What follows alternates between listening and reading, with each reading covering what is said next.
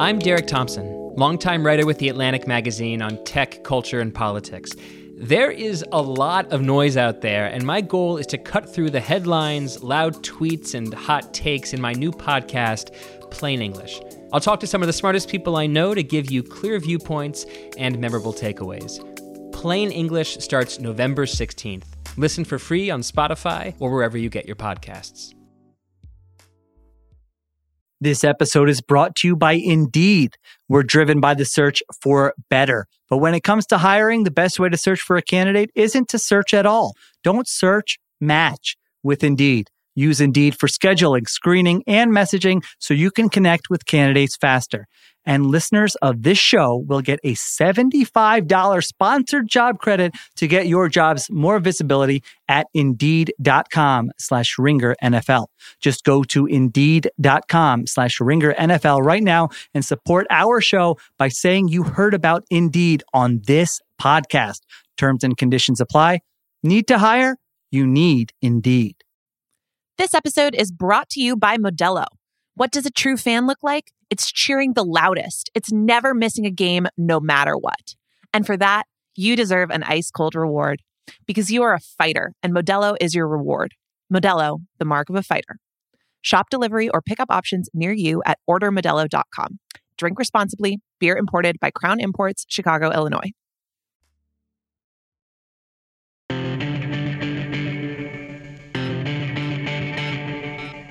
It is the Ringer NFL show, part of the Ringer Podcast Network. I am Kevin Clark. Amazingly insightful show today with some smart people. James Jones, my colleague on the Ringer NFL show feed, joins me on the top half to talk about the NFC, the Packers. He has some really cool insight on not only playing with Aaron Rodgers, uh, getting hot at the right time, um, which applies to basically every team that's in the hunt right now.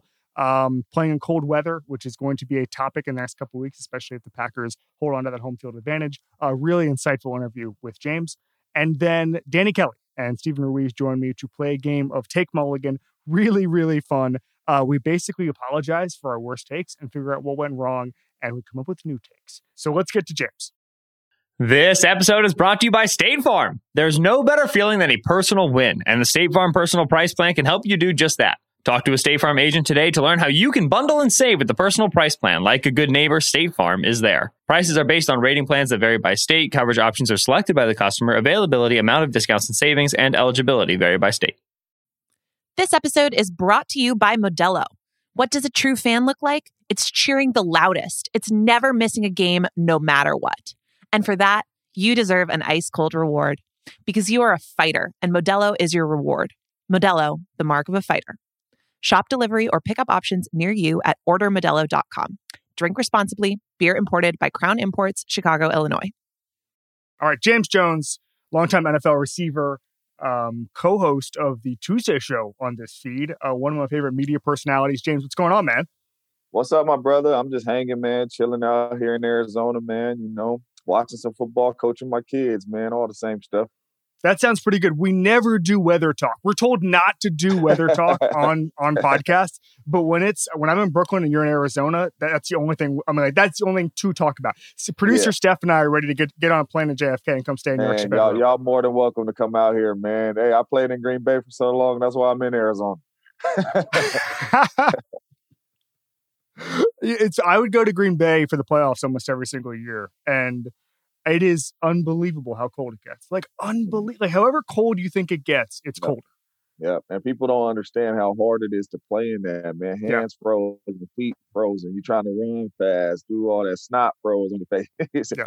And it, it's tough, man. But hey, best place in the world to play football. I, I, want to talk about that a little bit later. Um, but I want to start with this because we're getting into the home stretch here, and the NFC is so top heavy. Reminds me a little bit of almost the, maybe the 2014 season, um, the year that the, the Dez caught it or didn't catch it game, um, where the Packers lost the NFC Championship game to, to, the Seahawks, where there's just a lot of teams that could conceivably win win the NFC, James. And I'm curious. Everyone talks about getting right at the getting hot at the right time, and and oh, you know, it's going to come down to whoever whoever starts playing the best football in January. And I'm curious. You hear that cliche over and over and over again.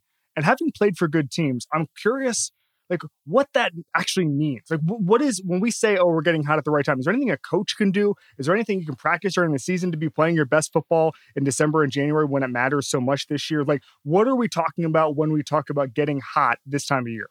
Well, the main thing we're talking about is, is what you see on film you know and that's how you that's how you know you're getting hot as a football team and you know you're heading in the right direction it's not necessarily we scoring 50 points a game it's not necessarily you holding people to three points a game on defense but when you know you're getting hot is when you're going through the season you're like man if we just do this and we just do that we get a little better on third down we start doing this we start doing that and that stuff starts showing up on the film when you walk into the film and it starts showing up on the film every week and you're coming into the playoffs, that confidence that you get from watching yourself on film, like, man, this is what we've talked about in week seven and it's happening.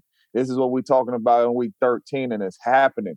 And you just like, man, we are going to be unstoppable as you watch yourself on film. And then when you bring that stuff to the field, you know what I'm saying? You just continue to play at a high level. That's how you know you are a very hot team. But it starts with the confidence that you get from the film room. You know Could what you, I mean? It's not yeah. It's not just you come out there, put up 51 week and go watch the film and you're like, man, we still didn't play well. You know what I mean? It starts from the confidence that you get from that film room, watching yourself play. And then when you get on the field, your confidence is sky high, man, and you're doing the things that you was, you was trying to do early in the season. When you're in the locker room, can you feel it coming? In 2011, did you guys 100%. in late December say, okay, we're actually going to go on a run here, or do you not kind of know it until you see it? I tell people all the time, man, I, I, I share this story. Um, and it's crazy because when we were in the playoffs and we we had uh we had uh beat the Giants and we were on our mm-hmm. way to, to Atlanta. I remember getting off the bus and I don't know why I just was looking at everybody get off the bus. And everybody had this walk like we can't be, we can't be beat. Like these yeah. we coming in here to play the number one seed. Yeah, the Falcons put up but everybody has so much swagger and confidence walking off that bus. Like, man, they done messed up. They playing the wrong. They they playing the wrong team, and you could see it. You know, what I mean, you you could see yeah. it, and and it was strictly because the confidence that we built, the confidence that we built those last two weeks, and and looking at yourself on film, like finally we done put it all together. Like you know, these dudes is in trouble. You know what I'm saying? And and the confidence just was contagious, man around the ball club. Like we knew, we knew we weren't going to lose. We we knew the way we were playing. We knew we weren't going to lose, and that's how guys got off the bus and was walking off the bus. Man, it was just it was a great. I wish I had a video recorder. I would have recorded everybody's swag walking off, the, but it was just you could tell that people was just confident, man, on the ball club. That man, we can't be beat. Um, big picture question before we get into the actual nitty gritty of, of talking about these NFC teams: Are the Packers the best team in the NFC? No doubt about it. And the reason why I say that is because they're the most consistent. Mm-hmm. You know, you you you get up there and and and you, you watch teams and and you watch the Cardinals, you watch the Tampa Bay Buccaneers, who's playing well right now. Sure. But you know, the Packers have been the most consistent. You know what I mean? Even in the losses, they have played well. You know what I mean? Mm-hmm. And that and that and that right there, and that right there is confidence. It's not like you lose and you know Tampa Bay losing to the Saints and you just lay an egg, turning the ball over, stinking it up. The Packers, the Packers have really played well every game. Has has some people made a couple more plays than them? Absolutely. You know what I mean? But just the most consistent team on offense and defense right now is the Green Bay Packers. And I, I believe that's why they're the best team in the national. I mean, especially on the NFC side right now you know, because because of that, because of the consistency. It hasn't been a game to where they came out. You just like, what in the world are they doing? Except week one. You know mm-hmm. what I'm saying? Other than week one, it's been, you know, the Packers has been the most consistent team in the National Football League. You know, and if people got to come through Lambeau, it's gonna be trouble. But, you know, yeah, for me, it's for me they the best team in the NFC because they're the most consistent and they could win either way. They've showed you that they could win on defense they showed you that they could win just running the football, and obviously they could win with 12 throwing the ball all over the yard. Obviously, Aaron Rodgers is playing an MVP level, um, and that's that is the biggest part of, of, all of this. That's the biggest piece of all of this. Um, but Matt LaFleur is t- statistically one of the best coaches uh, ever when you look at winning percentage. What is he yeah. doing uh, to to help Aaron Rodgers? Like, what does this offense do that that maximizes him that people don't talk enough about, James? Well, number one, I, I love the way Coach LaFleur runs the ball. You know, mm-hmm. whether it's whether it's getting creative, running the football, because when you're able to run the football and you get 12 in the play action pass game, it, it it's, it's going to be unstoppable when you when you let Aaron Rodgers sit back there in the play action pass game and be able to get that ball out of his hands. So I think what LaFleur has came in there and done, he has got creative with his run game, and now teams are having to bring an extra guy down there in the box to be able to stop this run yep. game. And obviously, Aaron is one of the smartest quarterbacks in the National Football League or ever to play this game. So now he knows it's only certain looks that he's going to get out of that. You know what I'm saying? And now we're going to play action pass, and and then and these are the things that we're looking at. So I feel like Coach LaFleur has done an excellent job at that. You know, I felt like at times Coach Mike kind of got so comfortable in having a lot of talent, sure. where it was just line up and play. You know what I mean? Coach LaFleur is scheming the heck out of people. You know what I mean? Like you watch that Cardinals game where he didn't have any of his top three receivers. He schemed the heck out of the Cardinals defense. Run game, getting the ball out of Aaron's hands quick. You know what I'm saying? But each week it seems like he has a different nugget for Aaron Rodgers to be able to attack the defense. Sometimes it's getting the ball out of your hands extremely fast. Sometimes we're looking for these deep shots down the field. You know what I mean? But just the way he changes up the looks and helps Aaron Rodgers know exactly what's coming LaFleur the snap. That's why Aaron Rodgers, I feel, is playing at an extremely high level since Coach before been in the building. I completely agree about the McCarthy thing because it, it, did seem like he got very, very comfortable later in his tenure there, and, and the schemes didn't have the edge they had at the beginning. And well, I think yeah. the the big thing, James, as you know, is like no one wins a Super Bowl because they have a great quarterback. It's because everybody works together. They support the quarterback. They figure out what to do with the great quarterback, right? The, the history of the NFL is littered with a bunch of great quarterbacks that get wasted, and LaFleur seems to be pushing all the right buttons. Um, I want to go back to something you said. You said Rodgers is, is might be the smartest quarterback in football. We know that. Um, I mean, this is a guy who's, who's hosted Jeopardy. Like we understand that, but on the field, uh, no one is better at deciphering um, what needs to be deciphered very quickly and just putting guys in hell. Um, yeah. Give me a story, having played with him so long and, and being one of his favorite receivers of all time, where you're like, oh my God, this guy can do whatever he wants on the field and can take advantage of whatever with his with his brain. Well, number one, I'll never forget this play that we had, um, probably 2000, 2009, um, playing the Denver Broncos, and I have a post route on a red zone post. We on like the 25 mm-hmm. yard line. I got a red zone post on. When you're in the red zone, you are taught to cross the defender's face no matter what because you have to protect the quarterback's throw if he throws you this post. You cannot go behind him. The red mm-hmm. zone is too crunched in. If you go behind him, it is going to be a pick. And at the time, man, this cornerback was so far inside on me. I'm like, there ain't no way and I'm crossing his face and getting inside of him. Like, I mean, I'm gonna be, you know, my grandma watching the games. I'm gonna be looking like I don't know what I'm doing out here because I'm just getting jammed up crossing the dude's face, you know. So, so I said, "F it, man. I'm just gonna have an MA. I'm gonna have a missed assignment. I'm going behind him." Yeah. And as I went behind him, and I turned, the ball was coming. And it's probably the greatest throw I've ever seen. You know what I mean? Because I'm going like this. The defender, they can't see because it's the pod, but the, the defender's right here, and that ball came right below his waist, right in my hands. And as I went back to the sideline, I'm like, man, my bad, man. I'm like, yeah, we scored, but I'm like, I know I ain't supposed to. Be. He was like, that's exactly what I wanted you to do. He said, I, he said, I was looking at the defense, JJ, and he said, I hope JJ don't go in front of this man. I hope he goes behind him. Oh, but wow but but that that's just one of the stories where I'm like, man, this dude is on a whole nother level. Not eh, not, not even strictly because the throw, just because of how he thinks, man. Yeah. And it's been it's been plenty of stories to where eh, I've been on the field with Aaron, and Aaron is calling out the defense's blitzes. Yeah. Calling out they you know what I mean? He gets you with the green IT. Hey, here come the green dog. Here come the like calling out their defense. You know what I'm saying? Sometimes we before we break the huddle, you know, it was one time before we break the huddle, we played Tampa Bay Buccaneers, and he said, "Look, at this third and three. He said, "I guarantee you, they're gonna come out. They're gonna play press bail. They're gonna be inside leverage, play press bail." He said, "We coming out." He said, "Coach Mike called this. We coming out. We running. We running all hitches. They're gonna be press." And the boys came out press bail before the snap. You know what I'm saying? And and just for his IQ to be like that, and I know he he he does a lot of he does a lot of film study and does a lot of that stuff, but Aaron's IQ, man, is second to none, man, and, and that's why he's so special. Wow. Um, that's amazing. Uh, I, I want to get to the other NFC teams here. Um, how do you sort of view the hierarchy here? Do you view you look at the consistency of, of, a team from week to week? I know you mentioned the Packers and their consistency, but when you're kind of handicapping what it looks like uh, for January, do you look at ceilings? Do you say, hey, the Rams could be this? They look great on Monday night. Like, how do you? You know, the Cardinals obviously have have as high a ceiling as anybody with Kyler Murray and the way he's played. How do you see the the rest of the NFC shaking out, and how do you even judge teams this time of year, James?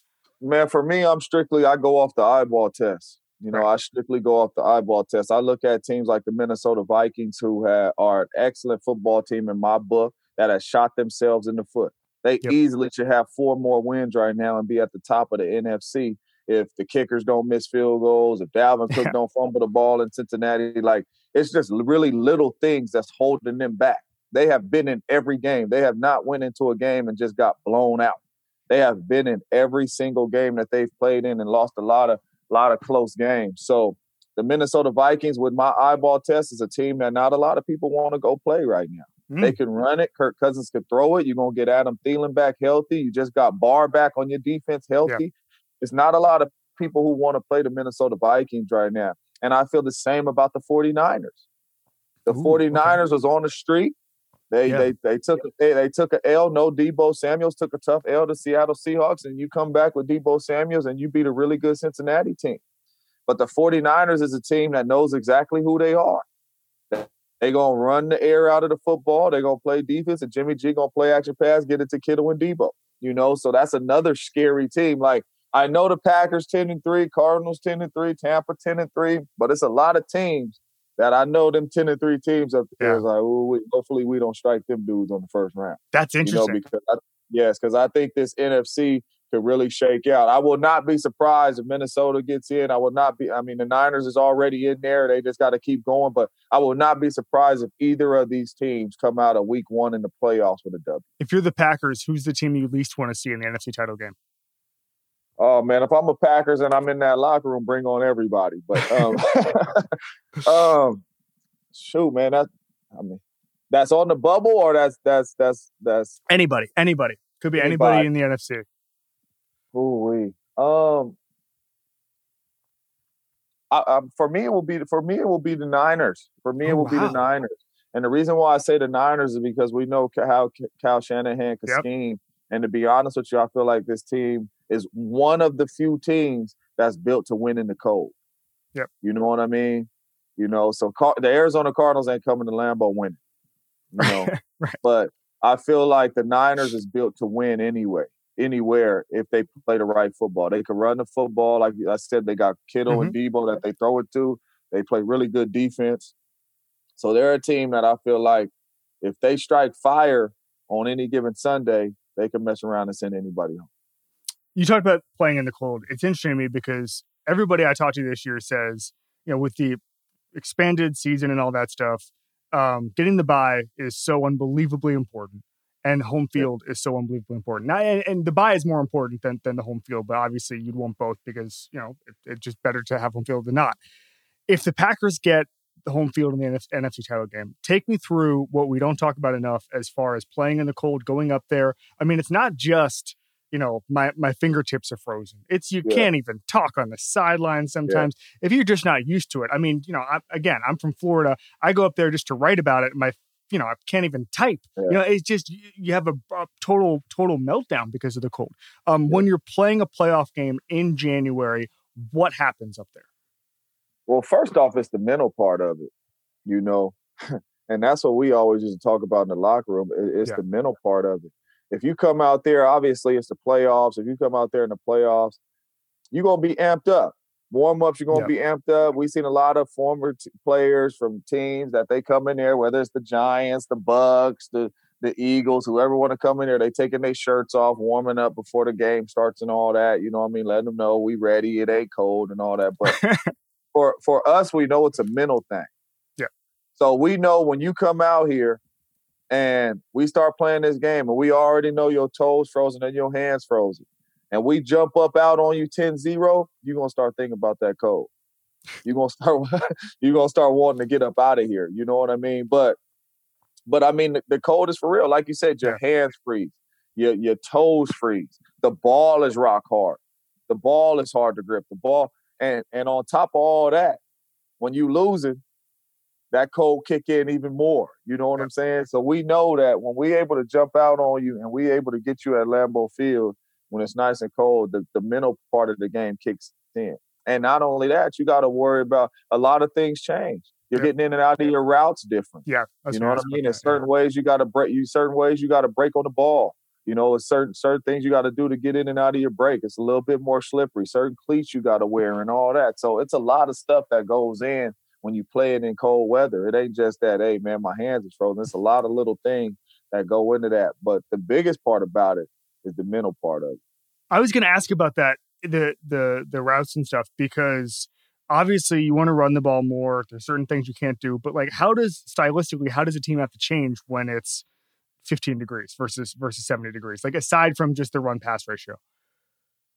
Well, see, number number one, that that's the blessing about us being able to practice in it. Right. You know what I mean? Because we we know exactly what to wear. We know exactly, you know, what gloves to wear, what cleats to wear, and all that. We know exactly how to catch the football. You know what I'm saying? In that yeah. cold, you know. So you know, being able to practice in it definitely gives you gives you an advantage. But when you're running your routes, man, I mean, the the your routes you you gotta, you know, it's they they're not they're not as fast.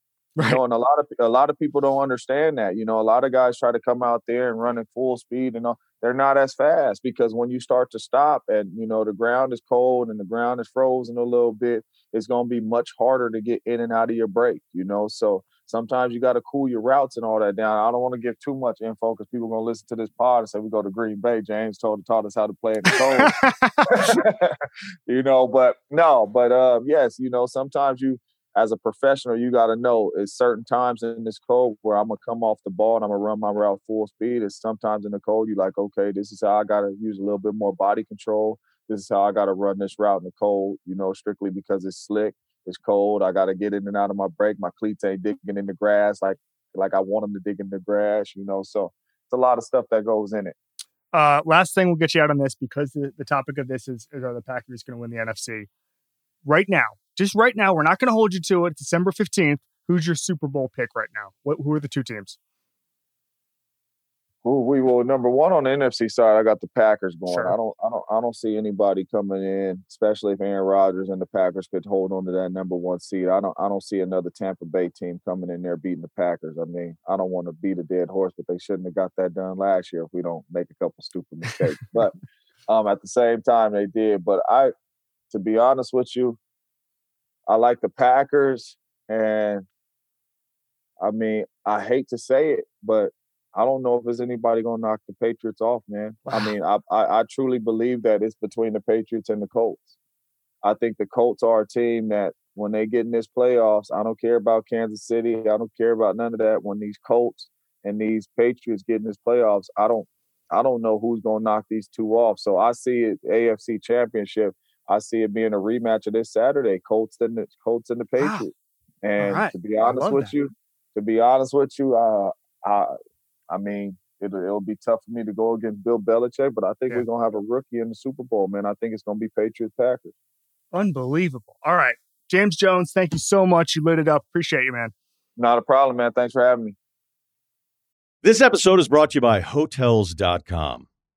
I was traveling internationally last year. I was in Mallorca. I didn't know the island well. I said, let me head to the north, head towards the water. Let me go on hotels.com and see what they have available. Something preferably on the beach, maybe even a gym. Not only did I get those things, there was a kids session with exercise, gymnastics in the water, pony rides, a train. It had everything, and I didn't even want any of those things. But at least I knew they were there just in case I changed my mind. And now finding the perfect hotel has never been easier thanks to the hotels.com app. Whether you're looking for a family friendly, right, all inclusive or a relaxing spa weekend, you can find exactly what you need and compare hotel prices, ratings, and amenities side by side. So start planning your next getaway and find your perfect somewhere in the hotels.com app. Okay, picture this. It's Friday afternoon when a thought hits you. I can spend another weekend doing the same old whatever, or I can hop into my all-new Hyundai Santa Fe and hit the road. With available H-Track all-wheel drive and three-row seating, my whole family can head deep into the wild. Conquer the weekend in the all-new Hyundai Santa Fe. Visit HyundaiUSA.com or call 562 for more details. Hyundai, there's joy in every journey. All right, joined by two of my favorite people at the Ringer, Steven Ruiz. Steven, what's going on, bud? Not much. Danny Kelly, who's not been on this show in many months. I know it's good to be back. Feels great. Wait, How are you was doing? was your last appearance my first appearance on the show before I was hired? It might have been. I remember Might you have being been. on it. I did go on with uh, Mal and Nora like a couple weeks ago to talk about my good old Seahawks, but different different show kind of. Steven, are you Same bringing that up? Are you bringing that up because there was a market correction? And then I, I was just blown away by your appearance, and I was like, no That's more right. DK. That's right. That's. Hey, that was my moment. That was my breakout moment. they don't need me anymore. Shit. um, so we're doing something we've done over the past couple of years. So it's one of my favorite things to do. Um, I believe the last time I did it was with Danny and Nora at uh, midway point of last season. Um, and it's the take, the take mulligan, um, take amnesty, whatever you want to call it. We come with our worst takes. And listen, I got to be honest with you. Danny and I were talking about this last night. Our takes are pretty good. like our takes were pretty good this year. Like I pretty, I had the Seahawks is too good. We'll get to that a little bit later. Yeah. Yeah. Mac Jones, I had as rookie of the year. Micah Parsons, I had as as defensive rookie of the year. Stafford MVP was bad, but that's that's whatever. I had But, like, Belichick as coach of the year.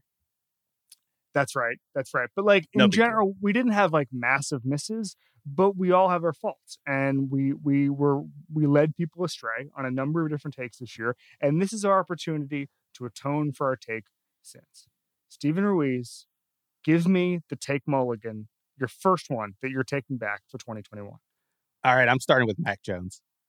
I'm not. I'm not going to say I was wrong Alright, about alright. Mac Jones not being a, uh top of the first round prospect, but I did not think the Pats personnel fit Mac Jones, and I thought this offense was not going to work because they didn't have receivers, and I thought Mac Jones needed to be in an offense like a spread offense where the receivers win really quickly. They win on like quick slants, quick outs, and Mac Jones would give them the ball. But they don't have that. They don't have receivers that win on the outside. They play fullbacks and tight ends and run these condensed sets, and it's still working. It doesn't matter. It's like one of the better offenses in the league, and I, I didn't think it was going to work. I'm an idiot. All right, let's go through the process here. Why did you not think it was going to work? I just explained because I thought he needed good wide receivers who Right. could win one-on-one matchups to be Right. the best version of himself, Okay. and they don't have that. So the new take is what? my new take is that we're doing the wrong Patriots Super Bowl offense comp. Like everyone wants to compare it to 2001, the 2001, roo- uh, not rookie year, but second year Brady offense.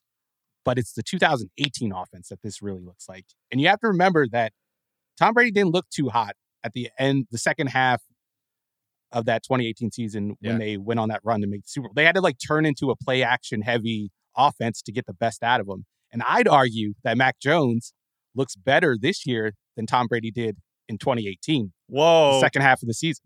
That's my that's my new take. That is that's a good not take. that's not a hun- that's not totally crazy.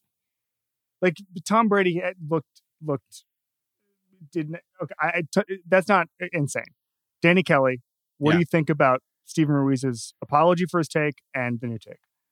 I like it. I think it makes a lot of sense. I mean, so I I came in with some reservations too on Mac Jones. I mean, you know, people talked about him um being like the most polished quarterback, but that was just I think just because he was like a tall white guy and like it didn't really have anything to do with the fact that you know like what he did in college because he he's the he's the same as a lot of He's these not other even that tall. that He's only six three.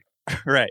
He came out, um, you know, he was a starter for like a year and half a year. So like he didn't have a ton of experience. Um, it's not like he was running like a under center, like old school West Coast offense at Alabama. Like, you know, they were like in shotgun a lot, like passing downfield. So I think it was always kind of a misnomer that he was like this polished guy. But I will say he looks really polished. Like he looks like Yeah. he's very like he's a calm presence on the field. He doesn't get rattled. He's he's played ac- he's, he's thrown with accuracy.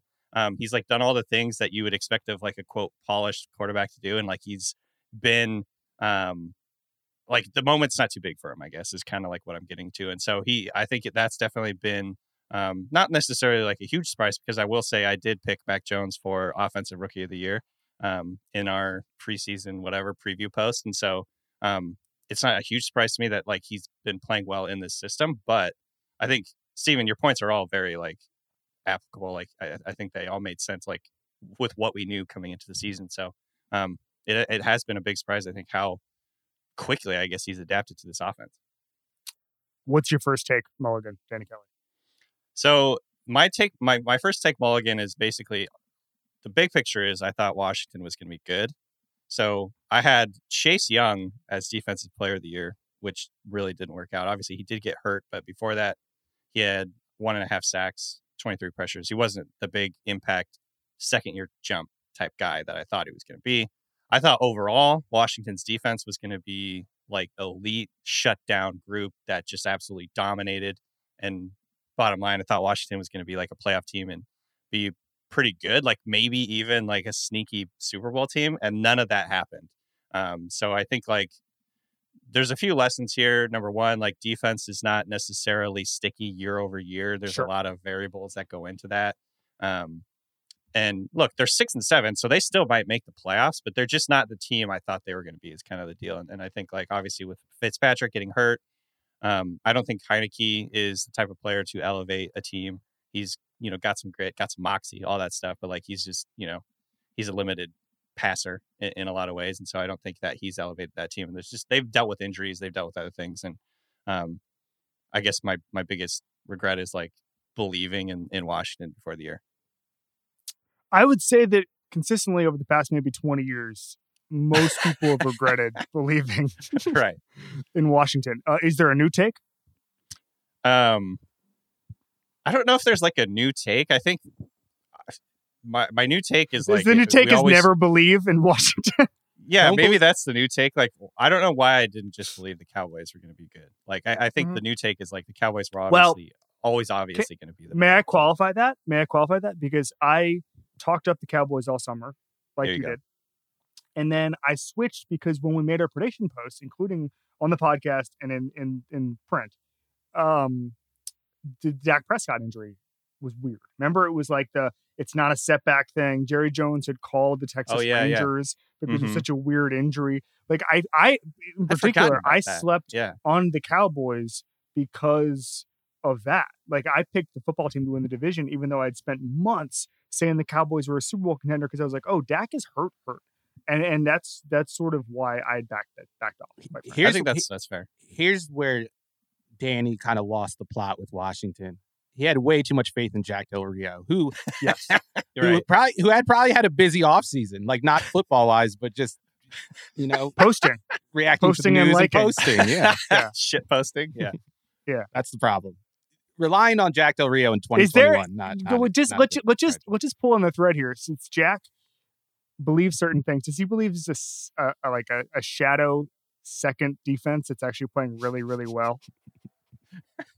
One could argue that there has been in the second half of the year, and that yeah, Washington's turnaround is akin to maybe JFK Jr. reemerging into society. Let's get off this topic. this is exactly where I was hoping can. we would go with this. Yeah, I like how you went with quickly. oh, um, so Danny came on the pod over the summer. We did our top ten GMs. Danny had Bill Belichick number one. I had Kevin Colbert number one. Nora and I did not think that on the basis of his performance for the past few years that Bill Belichick was even a top 10 general manager or executive, whatever you want to call it, right. personnel czar. I was completely wrong. Um, I'm an idiot. Well, obviously, I had Bill Belichick as as a top the, the top coach. He's the best right. coach in history of football. But I thought the way he had whiffed on the draft, I thought the way he had depleted the roster to the point that Tom Brady didn't want to play there anymore. Um, some of his personnel moves were head scratching. I thought that Bill Belichick's time as the best team builder in the history of the sport. I mean, like no one controlled their roster as well as Tom, as well as Bill Belichick did. No one controlled the draft as well as as, as Bill Belichick did. And so I thought that he'd had an unprecedented run, but that it was over. I was completely, completely wrong. Um, his his his draft was obviously unbelievable. He um, knew exactly what to do with the quarterback position. He took free agency and bent it to his will. And uh, you know, Robert Kraft came out and said, "Oh, well, you know, we have we have money, nobody else does. That's an inefficiency." I thought that was complete. Um, I don't know, junk. I thought they were just making it up as they went along. I was wrong. Like they they they Matthew Judon is the signing of the year. Um, Yeah. as far as the big ticket guys go, I think the, you know obviously like the Packers getting a bunch of guys for a million dollars to ball out is is a kind of a separate category. But uh, Bill Belichick is still really smart, and uh, I'm an idiot. Is that the new take? Bill Belichick is good. I'm an idiot. It's the new take. You should have stuck with Bill Belichick is really good at this, I think is kind of like the lesson here. Yeah, I mean, I when I came into that argument, I was shocked you guys didn't have him in the top 10. And for me, it was like a, I think there certainly was some sort of like recency thing going on where, you know, you look at some big whiffs in the draft, but like overall, man, like if you look at his free agent signings over the year, the guys that he's sort of rehabilitated, like Randy Moss, uh, Wes Welker, Corey Dillon, all that stuff. He signed some really top tier defensive players over the years. Um, you know, Stephon Gilmore, the list goes on. But like basically, like I look at the big picture, man. He's like there has to be a strong, strong correlation between his team building ability as a GM slash executive and their success consistently every year for like 20 years. So that was like kind of where I was coming at from. So um, I appreciate you uh, bringing that one back up. I did always I did find like the hand wringing over the the spending spree kind of odd. Like what should the Patriots have saved that money for? They had nobody to resign. They they didn't have any like up and coming draft picks that they needed to give a big contract to. Like there was the only thing they could do was spend that money on good players. And that was the problem last year. They didn't have enough good players. The defense was just horribly undermanned. The front seven was awful. I don't even know how some of those guys got on the field so it makes sense that signing good players has led to this because Bill Belichick is a great coach, and that should have given people more optimism about these signings working out, and they have worked out. The new take is not even a new take. Is I'm a huge dumbass. I'm pretty sure Danny just said that that's how he felt when you guys did the top 10 GM rankings a couple months ago. I was So surprised. it's not a new take for him. I was surprised. I'll just put it that way. I mean, I've had Bill Belichick as number one GM for like eight years, and then and then the one Yeah. year I'm like, yeah, he's falling out. He just eh, like drafts Christian Barmore. like, I mean, this this whole thing. I, Yes. I used to do uh, GM rankings every year, and I had him number one for like the first four years I did it, and then I put Howie Roseman as, as number one. Oh, that no. has, that has backfired. How's that? How's that take? How's that the take milk's coming? gone bad. I'm, I'm also a dumbass. All right, Steven, what's your second? All right, my uh second take, I I picked Lamar to win MVP, and I don't know, guys. I don't think he's going to win MVP. I'm gonna- I'm gonna throw that out there. That's my new take that he's not going to win MVP. No, my new take, my new take is this is actually a good thing for the Ravens. Like this season has gone horribly bad, and I know the injuries have played a big role in it. But the offense has scored what like six touchdowns in the last month, and I think Mhm. this is it. This is as drastic as a slump as they needed to move on from Greg Roman finally. So I think it's one step back for two steps forward in the future if they find the right offensive coordinator. That's my new take. That this is actually a good thing that the Ravens aren't playing well this year. Can you? You're writing this, I know, but can you give the folks a preview a little bit of of, of what your take is on Greg Roman and Lamar Jackson's and their and their partnership? Yeah, so I think this all goes back to that Titans game, the playoff loss, where the Titans basically loaded the box. I think Logan Ryan said we played engage eight and we loaded the box. We had nine people in the box every time. We took away the run and dared them to beat us on the outside. And everyone was like, "Oh, that's a blueprint for beating Lamar." It's not the blueprint for beating Lamar, though. In my opinion, it's the blueprint for beating Greg Roman's offense, no matter who the quarterback is. Greg Roman's offense puts multiple backs on the field, multiple tight tight ends on the field, so the defense doesn't have to worry about those vertical threats because they're all in the backfield and you can't get downfield from the backfield. So it makes it easier to to play basically blitz coverage and load of the box. And I think that's the reason why they haven't been able to adjust for sustained periods of time since that loss. Hmm. Danny, Lamar Jackson. I'm very curious if they actually will pull the trigger and, and fire Greg Roman or not. Like I think you know they're the one of those they're they're like the Steelers in a way where they value continuity and and almost to a fault sometimes where you're just like we're gonna stick with this guy and just like ride out like the volatility. But yeah, I think this is going to be such a fascinating offseason for them because you know in a lot of ways they were sort of forced to go a little more pass heavy than they wanted to be probably because of all the injuries on offensive line and the running backs and um but like at the same time like I think this is where they need to be going like they need to and and the, where they've been telling us they want to go is like you know they've been drafting all these first round receivers they you know design an offense around uh, Lamar Jackson I think you know the next step would be improving like continuing to improve that pass offense and I guess the question is can they do that with Roman as Remember, like late last year when everyone was like, "Oh, the Ravens just need a pass game coordinator," and then it turned out that they had one on staff already, and then he ended up being the head coach of the Texans. Yeah, I was gonna say it was David Culley. so I actually think that, that Yeah. David Culley being the pass game coordinator might speak to a larger symptom now that we've seen David Culley's performance as head coach. But here's my thing: like, what can a pass coordinator do? Like, you bring in a pass coordinator independent of Greg Roman's scheme, and Greg Roman goes, "Okay, here's the formations we play. We have a fullback. We have Patrick Ricard in the backfield, and Mark Andrews, and another no-name tight end. What is a pass game coordinator supposed to do with that? How do you design pass concepts with Ricard in the slot? Also, I just like the idea of just like that's the fix is they needed a passing game coordinator. It's like, oh no, we actually like you know they have passing plays. Like the problem is just the design of the offense, not like there's not a guy who's saying maybe we should maybe we should coordinate the passing game here. No, dude, I think they got it. I think we're good here. Um, is there a new take or is it just that that Greg Roman should not be the coordinator anymore? Oh no, the new take was that a bad season in Baltimore this year is actually a good thing for the future. Got and it. just to respond to one thing that Danny said, I do agree that the Ravens like value continuity, but John Harbaugh fired an offensive coordinator midway through the season and then won a Super Bowl. So I think he realizes Yeah. the effect of that it, it could have. Good Cam point. yeah. Cameron. Cam He Cameron. fired Marty Mornhinweg too, but that was, Oh, I think yeah. that was after the season. Um, the Cam Cameron. I mean, Cam Cameron deserves to be fired from every job he's ever had. So that's that. Danny Kelly, your second one.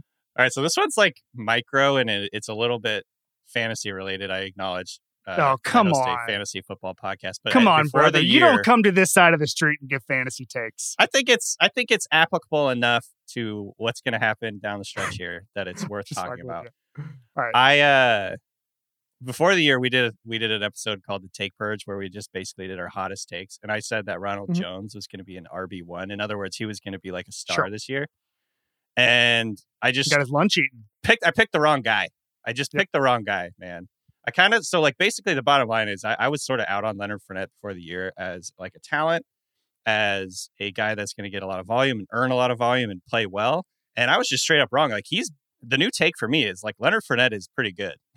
like I've been pretty impressed honestly with what I've seen just from a talent standpoint. The way the way he runs, um, his you know yards after the after contact, his uh, explosive run ability. Like we saw this last week, he had like a 40 something yard uh, touchdown run, like breakaway run. He's actually made a bunch of really nice runs this year. And I was coming in basically thinking he was just like a jag, like not not a Jacksonville Jaguar, like a, just a guy. Like he's just another player. And I thought that Ronald Jones was going to kind of like, you know, overtake him. And so I underestimated the trust factor. I think that Brady has with Fournette that he earned that Fournette earned in like this playoff run last year, and that's obviously a big deal. Um, and again, I'm just going to say it like Fournette is much better than I thought he was going to be talent wise this year as a runner. He, by the way, also he's a good pass catcher. He leads all running backs in catches this year, which I think like if you would have told me that before the season, I'd have been like, what the hell are you talking about? Because I thought like Gio Bernard was going to be involved in all this stuff. So Yeah. um, this is a mea culpa for doubting Leonard Fournette. I've always, and the funny thing is, the ironic thing is, we've always been like fans of Leonard Fournette. We love Leonard Fournette on the fantasy show. Um, and like my biggest mistake was doubting him. So I regret that. So I have. Well, actually, let, let's unpack the the Bucs thing here for a second, Steven. Um, Leonard Fournette. Did you see this coming? No, I didn't. But can I add a take onto Danny's new take? Pl- please. My new take is that Leonard Fournette and not Tom Brady changed the culture in Tampa Bay. Whoa, I love this. I love this. Yes. Yes. yes. I don't have anything backing that up, so don't No. expect a follow up. I'm just leaving it at that and moving on. Here, here's let's refine this take because I think this is a good one. Leonard Fournette is a great example of what culture can bring to a team because, like, there was a point last year where he was like they were uh, Arians talked about this. They were like going to cut him because he wasn't buying in to like the system, to the program, to like basically his role on the team. They had to have a sit down with him and basically he was like, "All right, I'm going to do this. I'm going to buy in." And he had this incredible playoff run. Like honestly, like if you look at the numbers, it's like a historic playoff run for any running back ever, which is kind of crazy. Um, and so I think he's like a great like, not to like like lessen your hot take because I love that hot take, but I think he's a good example of what buy-in and what like the team can do, like what how important it is like be a part of like team, play a role on a team. So, um, but I also just like that he is the culture in Tampa Bay. That's better. Steven, who has a better chance of winning two Super Bowl rings first from the 2017 draft, Fournette or Patrick Mahomes? I think you have to say it's Fournette because he's a winner. Because he's a winner, and it's because he's a winner. It has nothing Yeah. to do with anything else. yeah, he's a winner, and he was the pick. If anything, if you redraft that draft, Fournette should go second because he's a winner. According to 538, Lenny has a 17% chance of winning his second ring, while Pat Mahomes only has a 12% chance. Wow. analytics, baby, analytics. Um, all right, so my my second one is also my third one. Um, it because they're they're related. I picked the Seahawks to make the playoffs because I thought that Russell Wilson was the type of quarterback with a new. Danny Kelly had talked me into all the layups that Russell Wilson was going to get in the Shane Waldron offense. How's that going, Yep. brother? Yep. That's, Um, that's wait, wait, wait, wait. That's my third take too. So Me can I get in and on it? Oh, No, we, we- are we all can- in. we- on it. We, we- okay, so we can all- we can all talk about this, Yeah. but I, I need to do mine because mine relates to something else. So let's let's shell the Seahawks talk for a second here. Okay.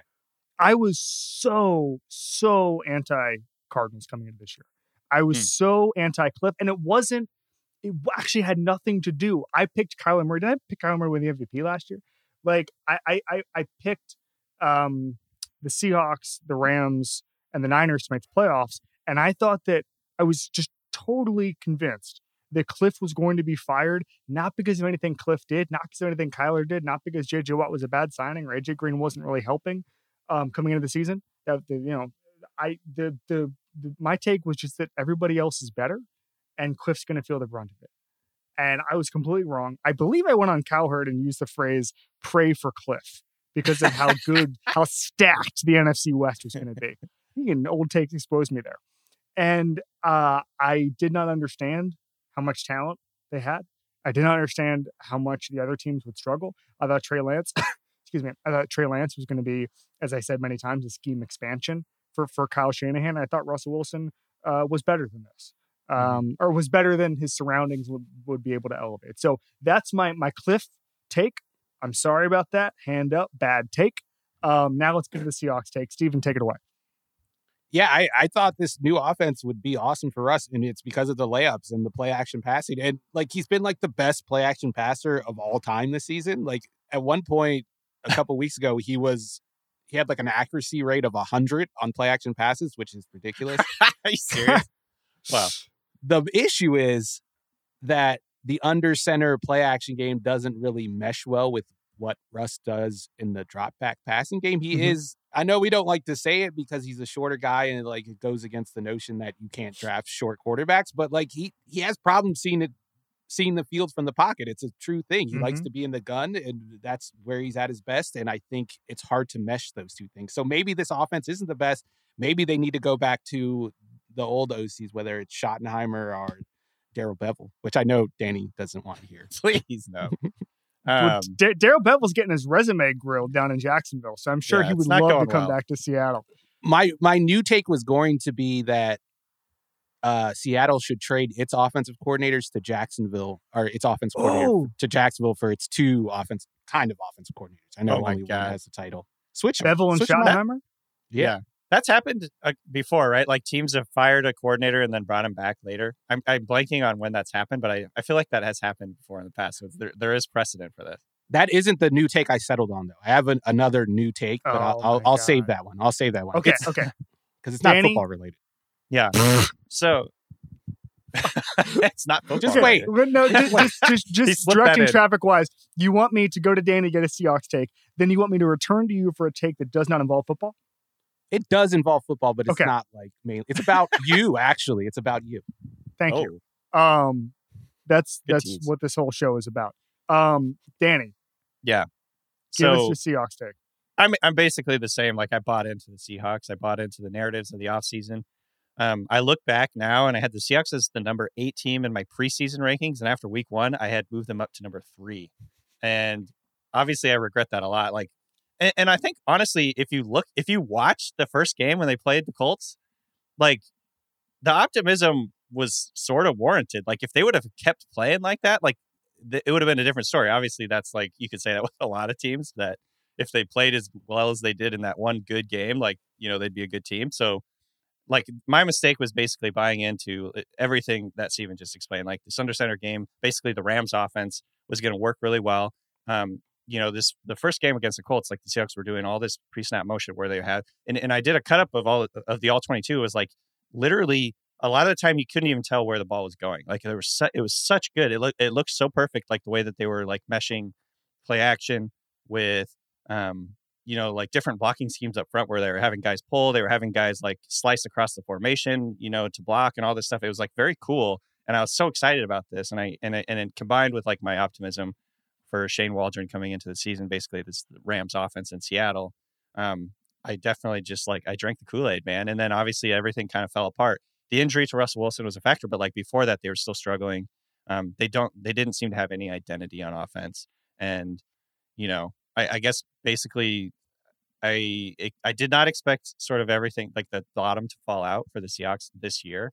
Um, this is something that we've talked about for for years now. Like Russell Wilson elevates the Seahawks from what would be probably a, a average to below average team into like a consistent 10 win contender. And yep. look, this might honestly happen again. If they the Seahawks have to play the Rams. Seahawks have to play the Rams this week, and they're on like intensive code of pro- protocols.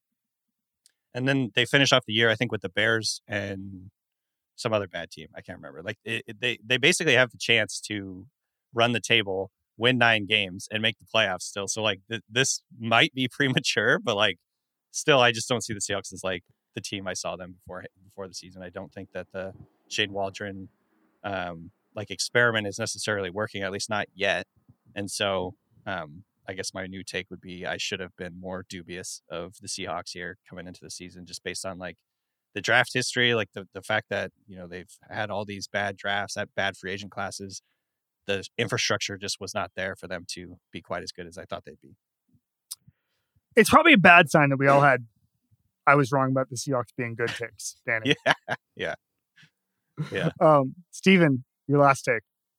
Okay, my new take is that you, Kevin Clark, you should delete the tweet. The Seahawks oh. tweet. So I, people have power. asked me about that. Okay, so so just so everybody knows, um, I tweeted two years ago during a Niners game, uh, Niners Seahawks game, that the Seahawks have literally never played a normal game. And since then, every on a near weekly basis, something weird happens in the Seahawks games, and people retweet that. And people ask me to retweet it and there's a discourse about it and all that stuff. And so there have been people saying that as just a, a chaos agent i should delete it because people look for it every single week. I've yeah. thought about that. I also just like i don't know it can get annoying sometimes where it's like people i'm like doing something else people like acknowledge the tweet um but acknowledge the tweet no i get it all the time dude look at my mentions during a Seahawks game people would be like "Dude, the it's, tweet warm it's like it up me, it's like me whenever like a new uh, fox cartoon comes out i always get tagged in it I've, I've seen all the cartoons. Stop tagging me on the cartoons. Like I've seen Ben Roethlisberger's cartoon a million times. right. Um, and so I've thought about that. But so you're you're saying that I should delete it because um, that way the Seahawks would be freed from this particular bit of chaos. Oh no, no, it has nothing okay. to do with the Seahawks. I only wish poor things for the Seahawks. I'm not a Seahawks fan at all.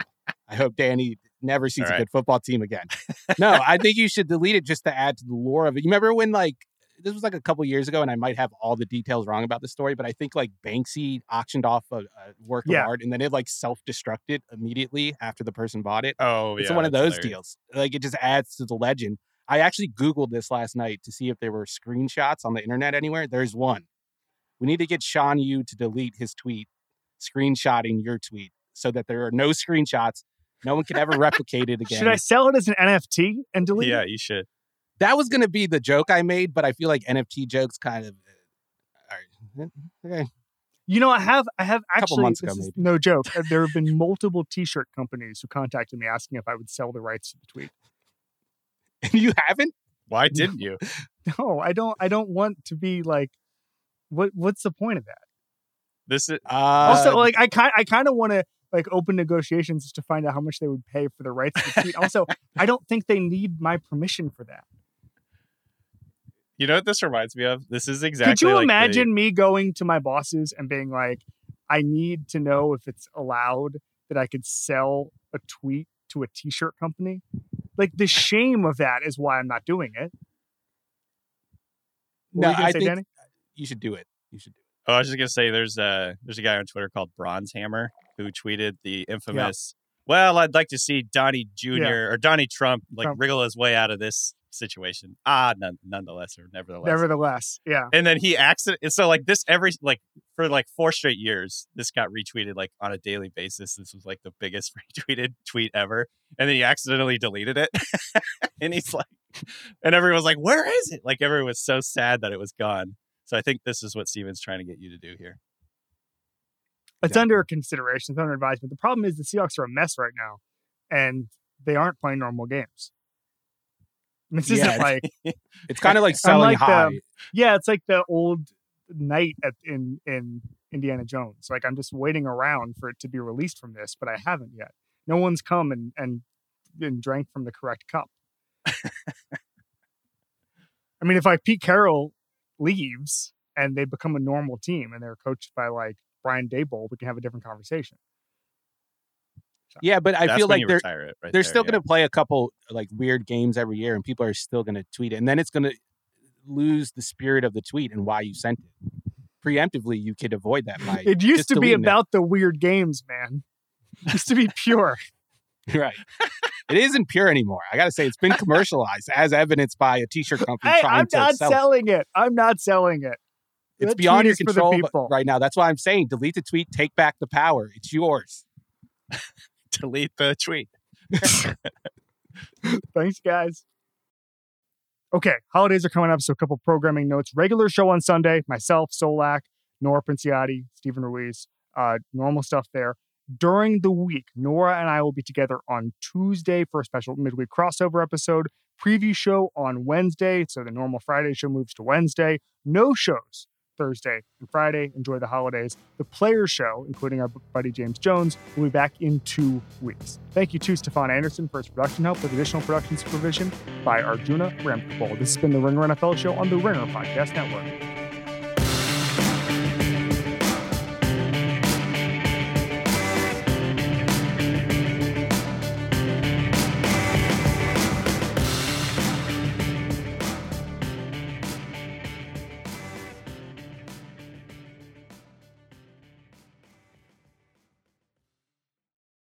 This episode is brought to you by 20th Century Studios' Kingdom of the Planet of the Apes. As a ruthless king builds his empire at the expense of the remaining human race, a young ape will fight for the future of apes and humans alike. Kingdom of the Planet of the Apes. Enter the kingdom in IMAX on May 10th and in theaters everywhere. Get tickets now.